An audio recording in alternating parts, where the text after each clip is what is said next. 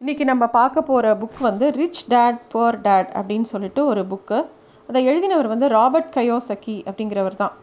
இது வந்து ரொம்ப ஃபேமஸான புக்கு இந்த புக்கு வந்து இந்த ரோட் சைட் பிளாட்ஃபார்ம் கடையில் ஆரம்பித்து எல்லா இடத்துலையும் கிடைக்கும். நெட்டில் எல்லா இடத்துலையும் ஃப்ரீ பிடிஎஃபாக கிடைக்கும். இந்த புக்கு வந்து மோர் தேன் மில்லியன் காப்பீஸ் பல மில்லியன் காப்பீஸ் த புக்கு இந்த புக்கில் வந்து நிறையா நல்ல பாயிண்ட்டும் இருக்குது நிறையா கான்ட்ரவர்சியும் இருக்குது நிறையா பேர் இதை பற்றி நிறைய விமர்சனம் பண்ணியிருக்காங்க. இருந்தாலும் இந்த புக்கை பற்றி நமக்கு ஒரு ஐடியா தெரியணுங்கிறதுக்காக இன்றைக்கி அந்த புக்கை பற்றி நான் சொல்கிறேன் இது வந்து ஒரு பையன் வந்து அவனுக்கு ரெண்டு அப்பா.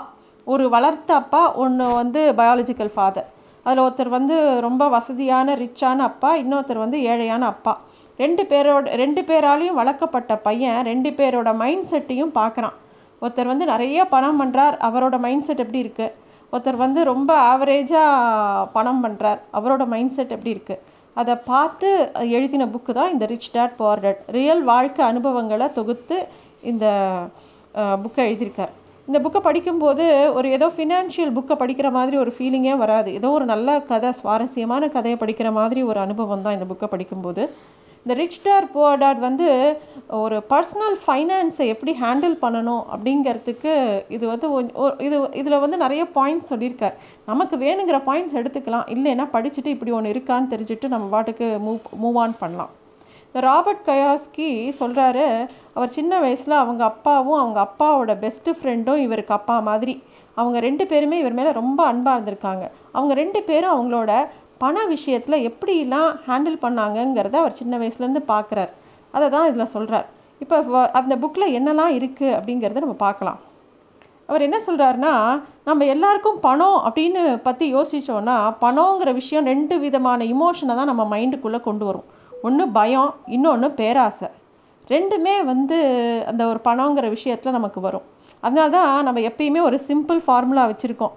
நல்லா படிக்கணும் ஸ்கூலுக்கு போகணும் அப்புறம் காலேஜுக்கு போகணும் நல்ல காலேஜாக போகணும் அப்புறம் ஒரு வேலை வாங்கணும் அப்புறமா நிறையா சம்பாதிக்கணும். இது வந்து ரிஸ்க்கே எடுக்காமல் செய்யக்கூடிய ஒரு விஷயம்.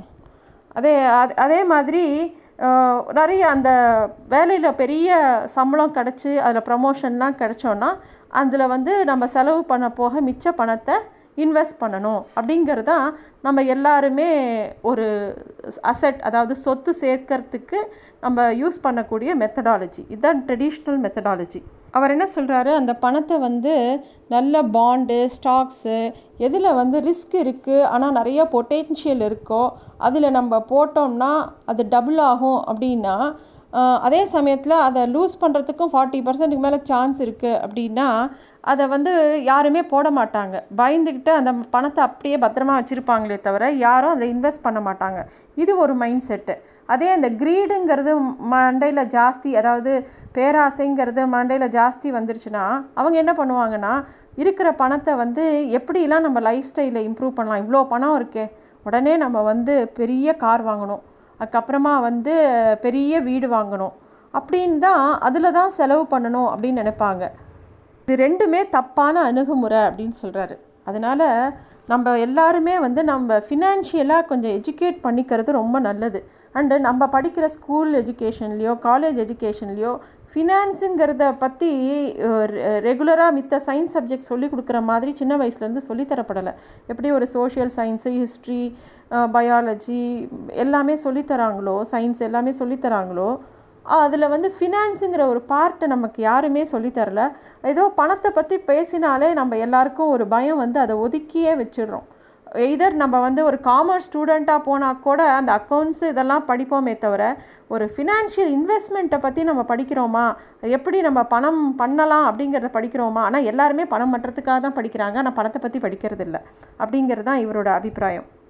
அவர் என்ன சொல்கிறாரு சின்ஸ் அவர் அமெரிக்கனாக இருக்கிறதுனால முப்பத்தெட்டு பர்சன்ட் ஆஃப் அமெரிக்கன்ஸ் ரிட்டையர் ஆகிற வரைக்கும் பணமே சேர்க்கறது இல்லைங்கிறாரு இந்தியாவில் அப்படி கிடையாது. நம்ம எல்லாருமே பணம் சேர்ப்போம். ஆனால் ரொம்ப சேஃபாக சேர்ப்போம். அதில் எந்த விதமான ரிஸ்க்கும் எடுக்க மாட்டோம். அந்த ஃபியருங்கிற கான்செப்ட் வந்து இந்தியாவில் ரொம்ப ஜாஸ்தி. அவர் என்ன சொல்கிறாரு இப்போயே நீங்கள் வந்து பணத்தை பற்றி யோசிக்க ஆரம்பிச்சிருங்க. இந்த புஸ்தகத்தை எப்போ வாசிக்கிறீங்களோ அப்போயே வாசிக்க ஆரம்பிச்சிருங்க. நீங்கள் எவ்வளோ சின்னவங்களாக இருந்தால் கூட பரவாயில்ல. ஸ்கூல் படிக்கிற பையனாக இருந்தால் கூட பரவாயில்ல. பணத்தை பற்றி என்ன பண்ணணும் அப்படிங்கிறத நீங்கள் பிளான் பண்ண ஆரம்பிச்சிருங்க அப்படிங்கிறார். அது மட்டும் இல்லை ஒரு ரியலிஸ்டிக் ஃபைனான்ஷியல் கோல்ஸ் வச்சுக்க சொல்கிறார் நம்ம எடுத்தவொடனே கோடீஸ்வரன் ஆகணும் அப்படிலாம் இல்லாமல் இந்த வருஷத்தில் இது எது என்னால் பண்ண முடியும்? இவ்வளோ சேர்க்க முடியும்? அப்படிங்கிற மாதிரி நீங்கள் வந்து ஒரு ரியலிஸ்டிக் ஃபினான்ஷியல் கோல்ஸ் வச்சுக்க சொல்கிறார் அதே மாதிரி இன்னொரு முக்கியமான மைண்ட் செட் இது வந்து நம்ம எல்லாருமே தெரிஞ்சுக்க வேண்டிய ஒரு முக்கியமான மைண்ட் செட் நம்ம எல்லாரும் வேலைக்கு எதுக்கு போகிறோம் வி ஒர்க் டு ஏர்ன் எல்லாருமே வேலை செய்கிறது வந்து சம்பாதிக்கிறதுக்காக. இவர் என்ன சொல்கிறாரு அந்த மைண்ட் செட்டை மொதல் மாற்று ஒரு வேலை செய்கிறது வந்து ஒரு விஷயத்தை கற்றுக்கிறதுக்குன்னு வச்சுக்கோ அப்படிங்கிறார். ஒர்க் டு லேர்ன் அப்படிங்கிறார். இது ரொம்ப ஒரு முக்கியமான விஷயம். நம்ம ஃபினான்ஷியல் பற்றி தெரிஞ்சுக்கிறது ஒரு பக்கம் இருக்க. இந்த ஆட்டிடியூட் வந்து உன்னோட லைஃப்பையே மாற்றும் அப்படிங்கிறார். நீங்கள் வந்து அது மட்டும் இல்லாமல் நீ என்ன தான் வேலை பண்ணிகிட்டே இருந்தால் கூட ஒரு ஒரு கன்சர்வேட்டிவாக ஒரு வேலை ஆஃபீஸில் வேலை பார்த்துட்ருக்கேன்னு வச்சுக்கோங்களேன். நீங்கள் உங்களுக்கு சம்மந்தமே இல்லாத இன்னொரு விஷயத்த நீ கற்றுக்கோ ஒரு புது ஸ்கில் எப்பயுமே கற்றுக்கோ அப்படிங்கிற. அதாவது நம்ம நம்ம மேலே மொதல் இன்வெஸ்ட் பண்ணிக்கணும். அந்த பணத்தை வந்து வெளியில் இன்வெஸ்ட் பண்ணுறது ஸ்டாக்ஸில் இன்வெஸ்ட் பண்ணுறது ஒரு வீடு வாங்குறது ஒரு பைக் வாங்குறது ஒரு கார் வாங்குறது நகை வாங்குறதுன்னு போகாமல் முதல்ல நீ உன்னை டெவலப் பண்ணிக்கிறதுக்கு எல்லா ஃபீல்டுலேயும் அதாவது உனக்கு எப்பயுமே ஒரு விஷயந்தான் தெரியும்னா இன்னொரு விஷயத்தை கற்றுக்கிறதுக்கு உன் மேலே இன்வெஸ்ட் பண்ணிக்கோங்கிறத மொதல் சொல்கிறாரு அதுக்காக அஞ்சு percent of your income every மாதம் ஒவ்வொரு மாதமும் நீ தனியாக ஒதுக்கி வைக்கணும் அப்படிங்கிறார். அந்த அஞ்சு பர்சன்ட் எதுக்கு நான் உபயோகப்படுத்தணும்னா புஸ்தகம் வாங்குறது புதுசு புதுசாக கோர்ஸ் படிக்கிறது இல்லை ஏதாவது ஒரு செமினார் மீட்டிங்ஸ் அதெல்லாம் அட்டன் பண்ணுறதுக்கு உன்னோட ஃபினான்ஷியல் ஐக்யூவை வளர்த்துக்கிறதுக்கு என்னெல்லாம் பண்ணணுமோ அதுக்கு ஒரு அஞ்சு பர்சன்ட்டை தனியாக ஒதுக்கி வை அப்படிங்கிற இந்த ஃபினான்ஷியல் எஜுகேஷனில் முதல் ஸ்டெப் என்ன சொல்கிறாருன்னா நம்ம மைண்ட் செட் வந்து ரிஸ்க்கை ஃபேஸ் பண்ணுறதுக்கு முதல் நம்ம மைண்டை சரி பண்ணிக்கணும். அதை விட்டுட்டு நம்ம அதை விட்டு தள்ளி போய் அதை ஒதுக்கி வைக்கிறது கூடாது அப்படிங்கிறார். அதனால் முதல்ல இன்வெஸ்ட்மெண்ட்னால் என்ன?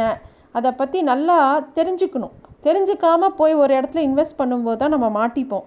அதனால் நீங்கள் நம்ம வந்து எப்பயுமே வந்து அதுக்குன்னு ஒரு சின்ன அமௌண்ட்டை தனியாக வச்சு சின்ன அமௌண்ட்டாக இன்வெஸ்ட் பண்ணி நம்ம கற்றுக்கிட்ட விஷயம். அவர் எந்த சொன்னார்? ஃபைவ் பர்சன்ட் நீ கற்றுக்கிறதுக்குன்னு செலவு பண்ணுங்கிறார். அந்த கற்றுக்கிட்ட விஷயத்த அப்ளை பண்ணுறதுக்கு கொஞ்சம் பணம் இருக்கிறதுலே ரொம்ப கம்மியாக சப்போஸ் நீங்கள் வந்து ஒரு ஐம்பதாயிரம் சம்பளம் வாங்குறீங்கன்னா ஒரு அதில் வந்து ஒரு ஃபியூ பர்சன்டேஜ் எடுத்து ஒரு ரெண்டாயிரமோ மூவாயிரமோ இன்வெஸ்ட் பண்ணுறதுக்குன்னு தனியாக எடுத்து வச்சு அதில் வந்து நீ கற்றுக்கிட்டதை அப்ளை பண்ணிப்பார் அப்படிங்கிறார். அந்த மணியை வந்து அந்த பணத்தை வந்து உனக்கே சம்மந்தமே இல்லை. அது தொலைஞ்சாலும் தோற்று போனாலும் பரவாயில்லங்கிற அமௌண்ட்டை மட்டும் எடுத்து அதை இன்வெஸ்ட் பண்ணி பாரு. நீயே ரியல் டைமாக கற்றுக்கோ அப்படிங்கிறார் அவர். அப்புறம் முக்கியமான விஷயம் இந்த இந்த வெல்த்து க்ரியேட் பண்ணுறது அப்படிங்கிறது வந்து ஒரு நாளில் நடக்கக்கூடிய ஒரு விஷயம் கிடையாது. இது வந்து ஒரு பயணம்.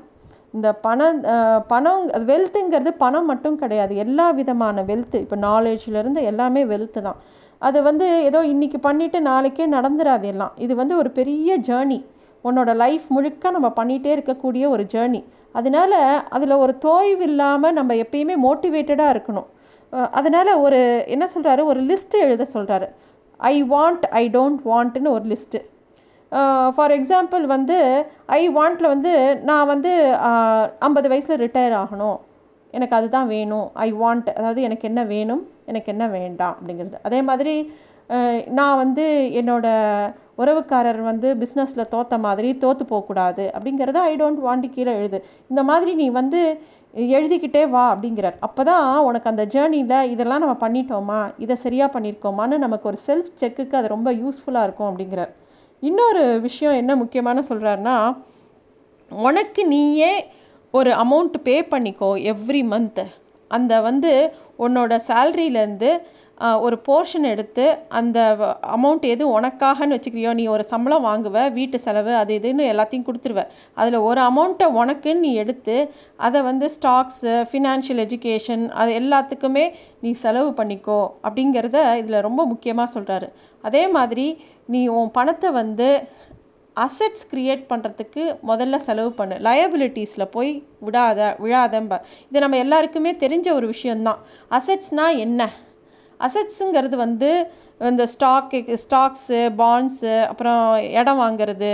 இந்த மாதிரி எதனால் உனக்கு திருப்பி திருப்பி பணம் ஜாஸ்தி வருமோ அதுதான் அசட் அப்படி வச்சுக்கலாம். நம்ம இப்போ ஒரு கார் வாங்குறது அசட் கிடையாது. அது லயபிலிட்டி ஏன்னா அந்த கார் வந்து தேய்மானம் உண்டு. அதுக்கப்புறம் அதை மெயின்டெனன்ஸ்க்கு செலவு பண்ணணும். அதனால் அது லயபிலிட்டின்னு சொல்லுவோம். அதுவே ஒரு வீடு வாங்கினாலோ இல்லை ஒரு நெ ஒரு நிலம் வாங்கி அதில் வந்து ஒரு விவசாயம் பண்ணினாலோ அது மூலமாக திருப்பியும் உங்களுக்கு ஒரு வாடகை இல்லை அந்த அதில் விளையிற பொருளால் ஒரு உங்களுக்கு ஏதாவது பணம் வரும் இல்லை ஸ்டாக்ஸ்லேயோ பாண்ட்ஸ்லேயோ இன்வெஸ்ட் பண்ணால் அதில் வந்து ஒரு வட்டி வரும். ஸோ எது வந்து உனக்கு திருப்பியும் ஒரு பணம் கொடுக்குமோ அதுதான் அசெட்டு எதனால உனக்கு வந்து செலவு ஜாஸ்தி ஆகுமோ அதுதான் லயபிலிட்டி அதனால் எந்த ஒரு பெரிய செலவு பண்ணும்போதும் நம்ம வந்து கொஞ்சம் கவனமாக பண்ணணும் அப்படிங்கிறத ரொம்ப தெளிவாக இந்த புக்கில் சொல்லியிருக்கார்.